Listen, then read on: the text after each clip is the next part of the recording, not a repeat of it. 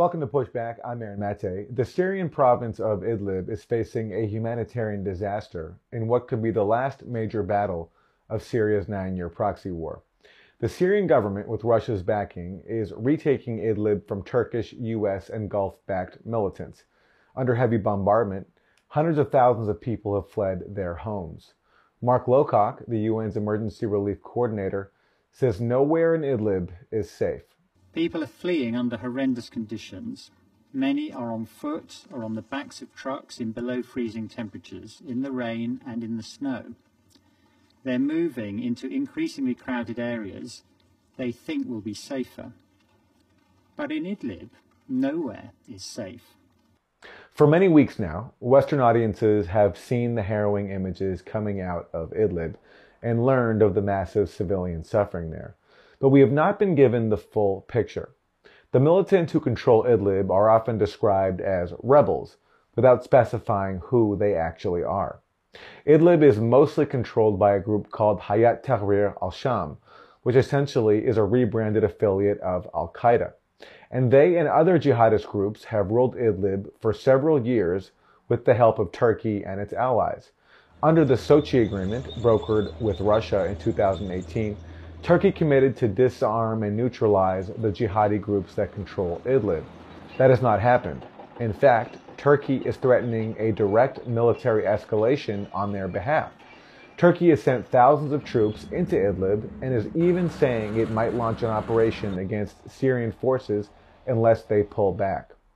Well, to discuss all this, I spoke earlier with Scott Ritter, a former Marine Corps intelligence officer and former UN weapons inspector. Scott Ritter, welcome to Pushback. The Turkish president, Erdogan, has threatened to invade Idlib unless uh, Syrian army forces uh, withdraw behind uh, Turkish positions. What is your assessment of this threat? Well, I mean, it's reflective of the desperate situation that uh, Erdogan and, uh, Turkey find uh, themselves in today. Um, you know, back in 2011, 2012, um, Erdogan made a big gamble. Uh, he gambled on regime change. He said he he he voted on the side of um, you know the the Syrian opposition, uh, which he himself helped create, and um, and began supporting forces who were seeking to overthrow uh, Syrian President uh, Bashar al-Assad. Um, you know the, the the Assad government had a lot of resiliency. Uh, it wasn't as easy as uh, Erdogan thought it would be. Um, Moreover, once you began the process of deconstructing Syrian society, like uh, you know, which happens when you have civil uh, civil war type conflict, um, you know, other players get to vote uh, that maybe you didn't uh, you you didn't consider when it first happened. Around 2012, um, to, you know, uh, let's back up. During when the United States invaded Iraq in 2003, uh, a large number of Syrians uh, traveled to Iraq to participate in the um, anti American opposition. There was a large number of Syrian fighters who joined uh, an organization that, that morphed into what's called Al Qaeda in Iraq. Uh, around 2012, uh, AQI, uh, at that time headed by a guy named um, Baghdadi, um, who later we, we killed in Idlib, but uh, he, he ordered a gentleman named um, Jolani to take a cell of AQI operatives into Syria and uh, make contact with um, Sunni Islamist fundamentalists to to form up a um, an opposition group that that later morphed into something called uh, Al Nusra Front. Uh, Al Nusra Front turned out to be one of the most effective um, com- uh, combatants on the field of battle. They were uh, they they dominated. Um, they were able to defeat the Syrian army, push them back. Not only that, they were able to um, take over or intimidate uh, other um, you know, rebel forces, including many of those that were allied with Turkey. So uh, this this group Al Nusra Front, this Al Qaeda group, became the dominant fighting force, anti-regime force uh, in Iraq. This created a problem for Turkey because now the you know rather than having uh, uh units aligned with the, the Turkish vision of what a post-war Syria should look like, um, you have this Islamist fundamentalist group uh, with with visions of a, of a caliphate, um, you know, dominating the the battlefield. Um, and you know the success of Al, Nusra um, was one of the reasons why the uh, the, the Russians intervened in 2015. Uh, and, you know, the Russian intervention changed everything. Um, you know, in the summer of 2015, it looked as if Bashar Assad was was gone. He was going to be, he was finished. That he, his, his his government would collapse. Once the Russians came into play, this immediately was stabilized. Not only that, they they turned the, the tide of battle. Long story short, by um, late 2017, um, early 2018, uh, the rebel forces throughout Syria had been defeated, and uh, those that had survived had concentrated in this northern province of Syria called Idlib. Um, the, 80 to 90 percent of the effective combatants in Idlib belong to um, an organization called HTS, which is the the basically a rebranded version of Al Nusra. There, there became a problem in 2015 and later in 2017 of getting supplies uh, from the United States, from Qatar, from Saudi Arabia uh, to Al Nusra Front because they were an Al Qaeda affiliate. So uh, they sort of backed away from calling themselves Al Qaeda. They renamed themselves, rebranded themselves. But at the end of the day, they're an Al Qaeda affiliate. Um, and so Turkey's uh, number one um, ally, so to speak, in Idlib is Al Qaeda. Uh, this is a political problem for Erdogan, but he also has a, a social problem. That is, refugees. Nearly 3.7 million Syrian refugees are currently residing in Turkey. This is a, a huge domestic political problem. And if Idlib falls, you can see uh, upwards of another 3 million uh, pouring into Turkey. This is something that Erdogan cannot allow. So he needs a stable Idlib. Uh, in, in September 2018, he negotiated together with Russia and Iran what's called the Sochi Agreement. A key aspect of the Sochi Agreement is that Turkey would establish uh, observation posts along the periphery of Idlib. These are military observation posts um, that were put in places that were called de escalation zones. That is where there would be a, a, ceasefire, so to speak. But in addition to deploying these forces, um, Turkey was supposed to disarm uh, HTS, this Al Qaeda affiliate, and evacuate their fighters from these de escalation zones. Turkey did not do this. Turkey simply put the observation posts in place HTS remained in place uh, and continued to attack uh, Syrian army positions. Uh, this was an unacceptable situation for the Syrian government. And uh, starting in 2000, uh, late uh, December of 2018, they began a series of attacks that, that continued throughout 2019 and, and, and, and continue, continue on to the day. These attacks have been very effective in, in defeating HTS. Uh, the Syrians have opened up a strategic highway between Damascus and Aleppo, the M5 highway. They've recaptured um, you know, uh, Aleppo city proper. They've recaptured much of the territory uh, of, of, Idlib. Uh, they've defeated HTS.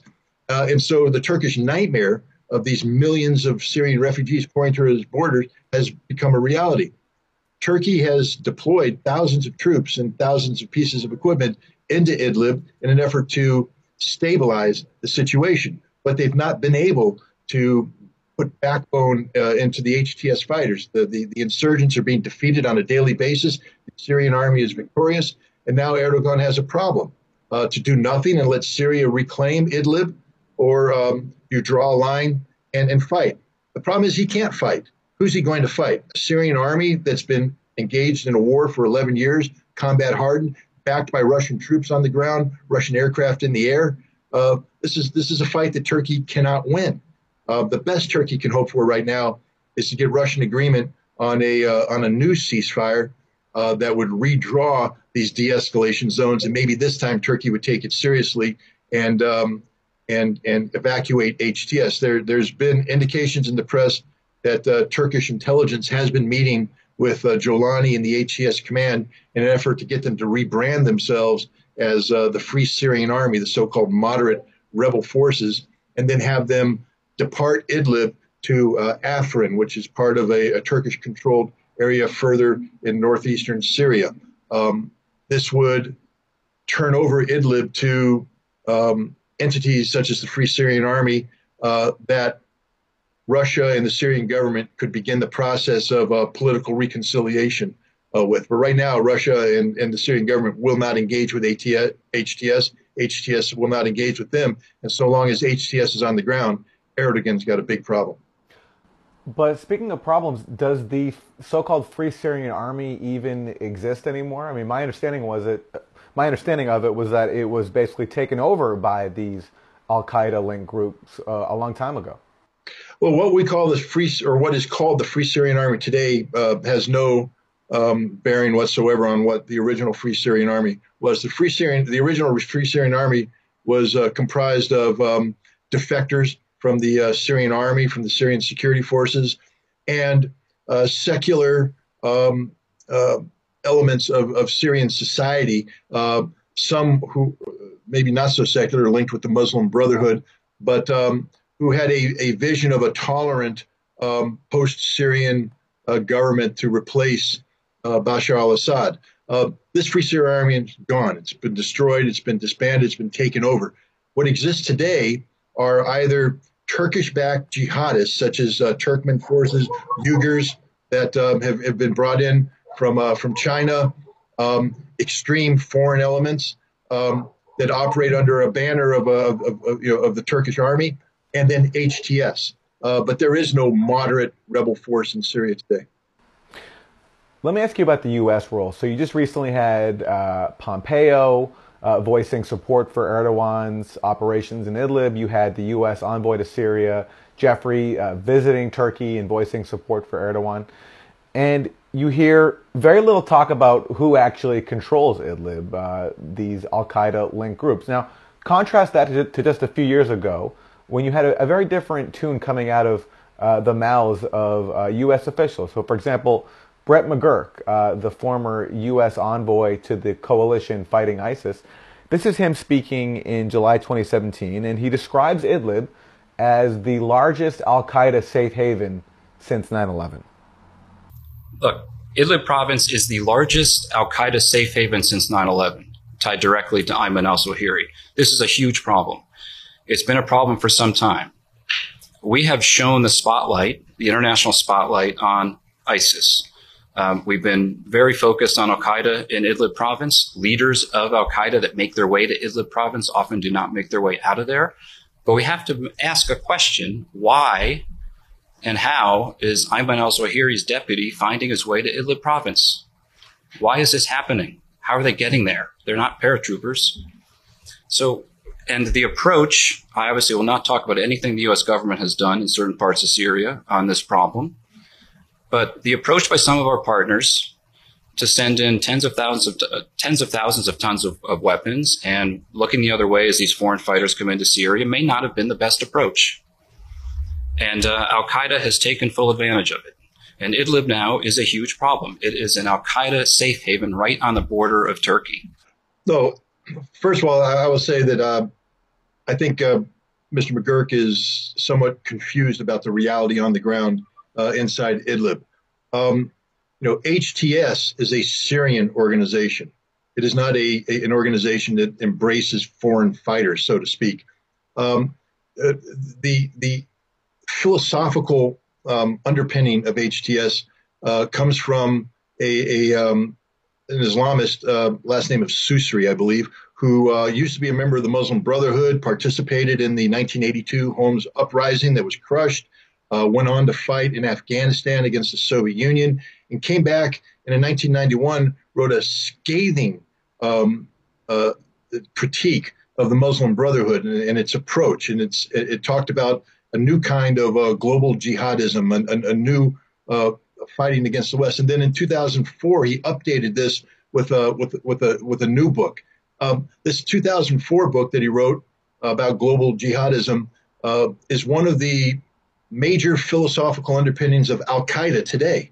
Um, but it, this is a Syrian that wrote the book, and he is the philosophical um, foundation of um, of Al Qaeda in Syria. So HTS is Al Qaeda. It has loyalties to Al Qaeda, but it is a Syrian-based organization. Its fighters are almost completely Syrian, maybe some Jordanians, maybe some Iraqi uh, uh, you know tribal elements that, that are related, but it's a regional uh, entity focused on um, on Syria. It's not the uh, the, the, the magnet for uh, foreign jihadists that say ISIS was, or some of the pro-Turkish uh, groups. many of the um, of the so-called Free Syrian Army that Turkey employs today in Idlib are foreign jihadists operating under the the you know the Turkish banner, but not HTS. HTS is is a Syrian phenomenon.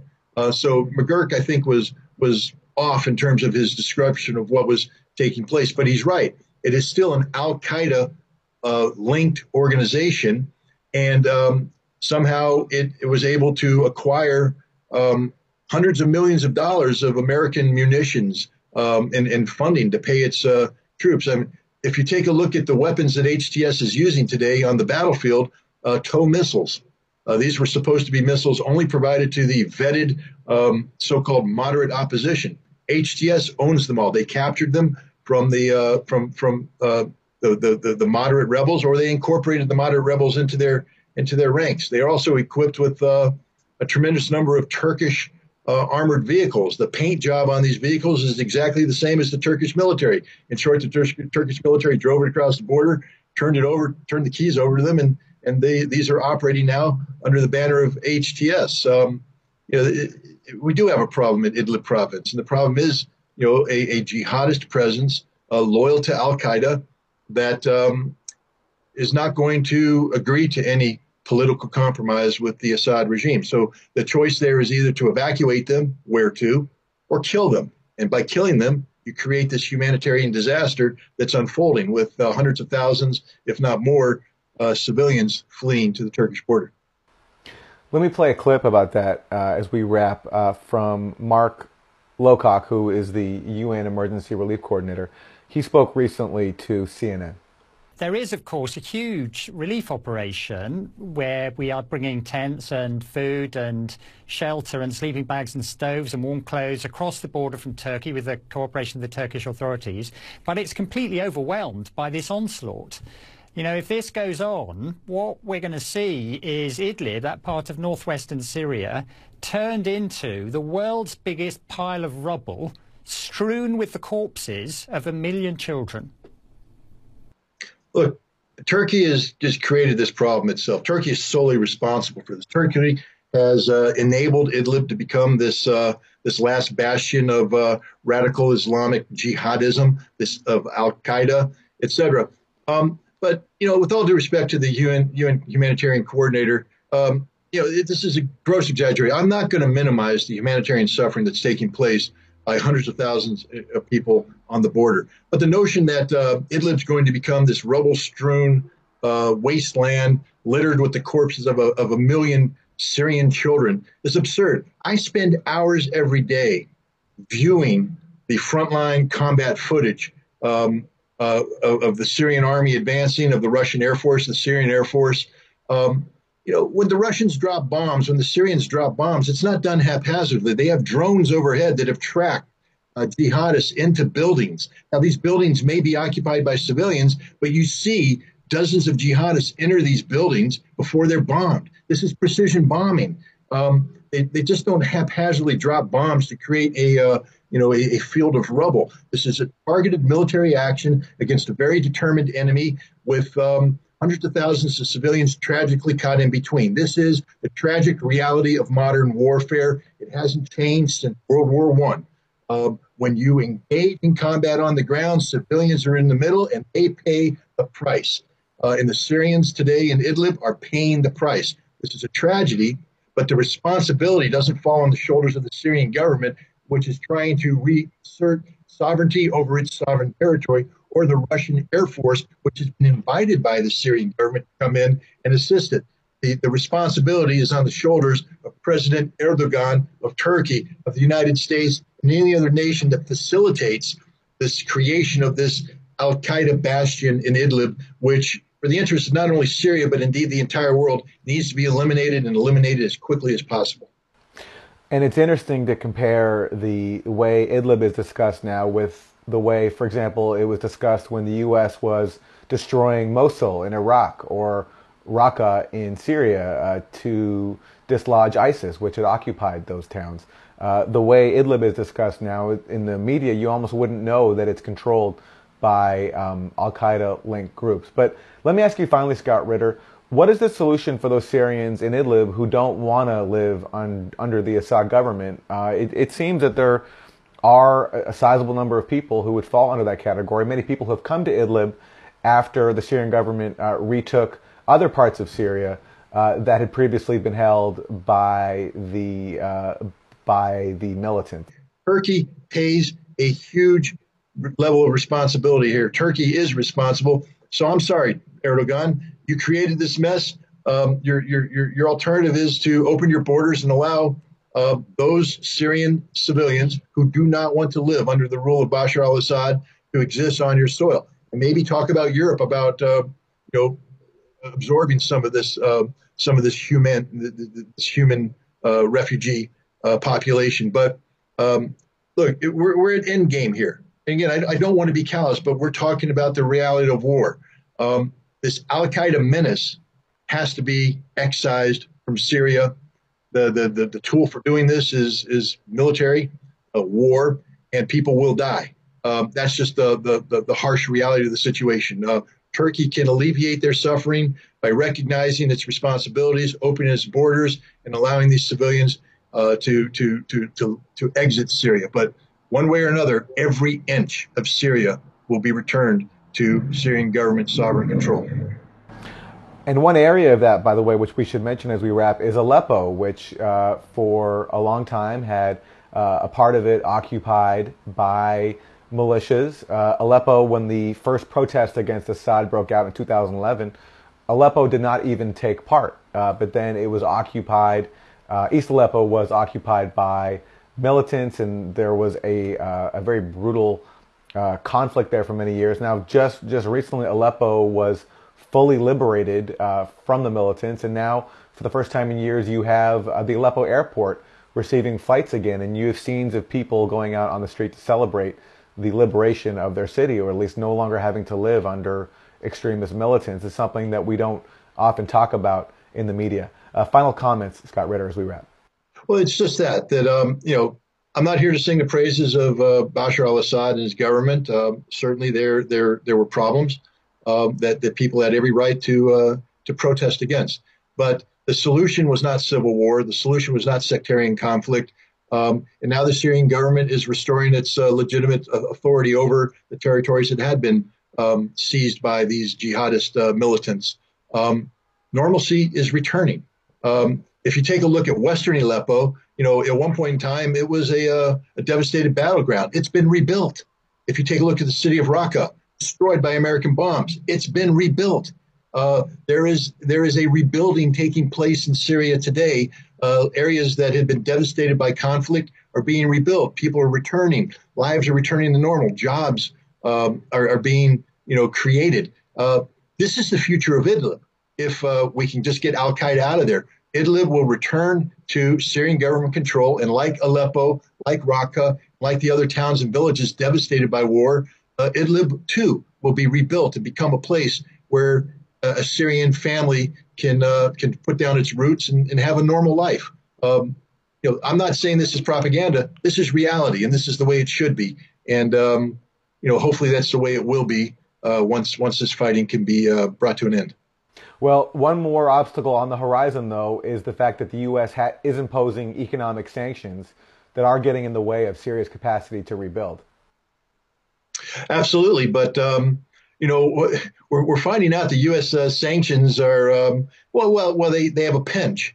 Um, they they don't achieve what the U.S. wants. Uh, you know, China is in the process of through the uh, you know Bridges and Roads Initiative of building a new Silk Road that stretches from China um, through Central Asia, Iran, Iraq, and into Syria. And Syria will be a, a beneficiary of this. Um, Syria will rebuild. U.S. sanctions isn't going to stop that. Scott Ritter, former Marine Corps intelligence officer, former UN weapons inspector, thank you very much. Thank you.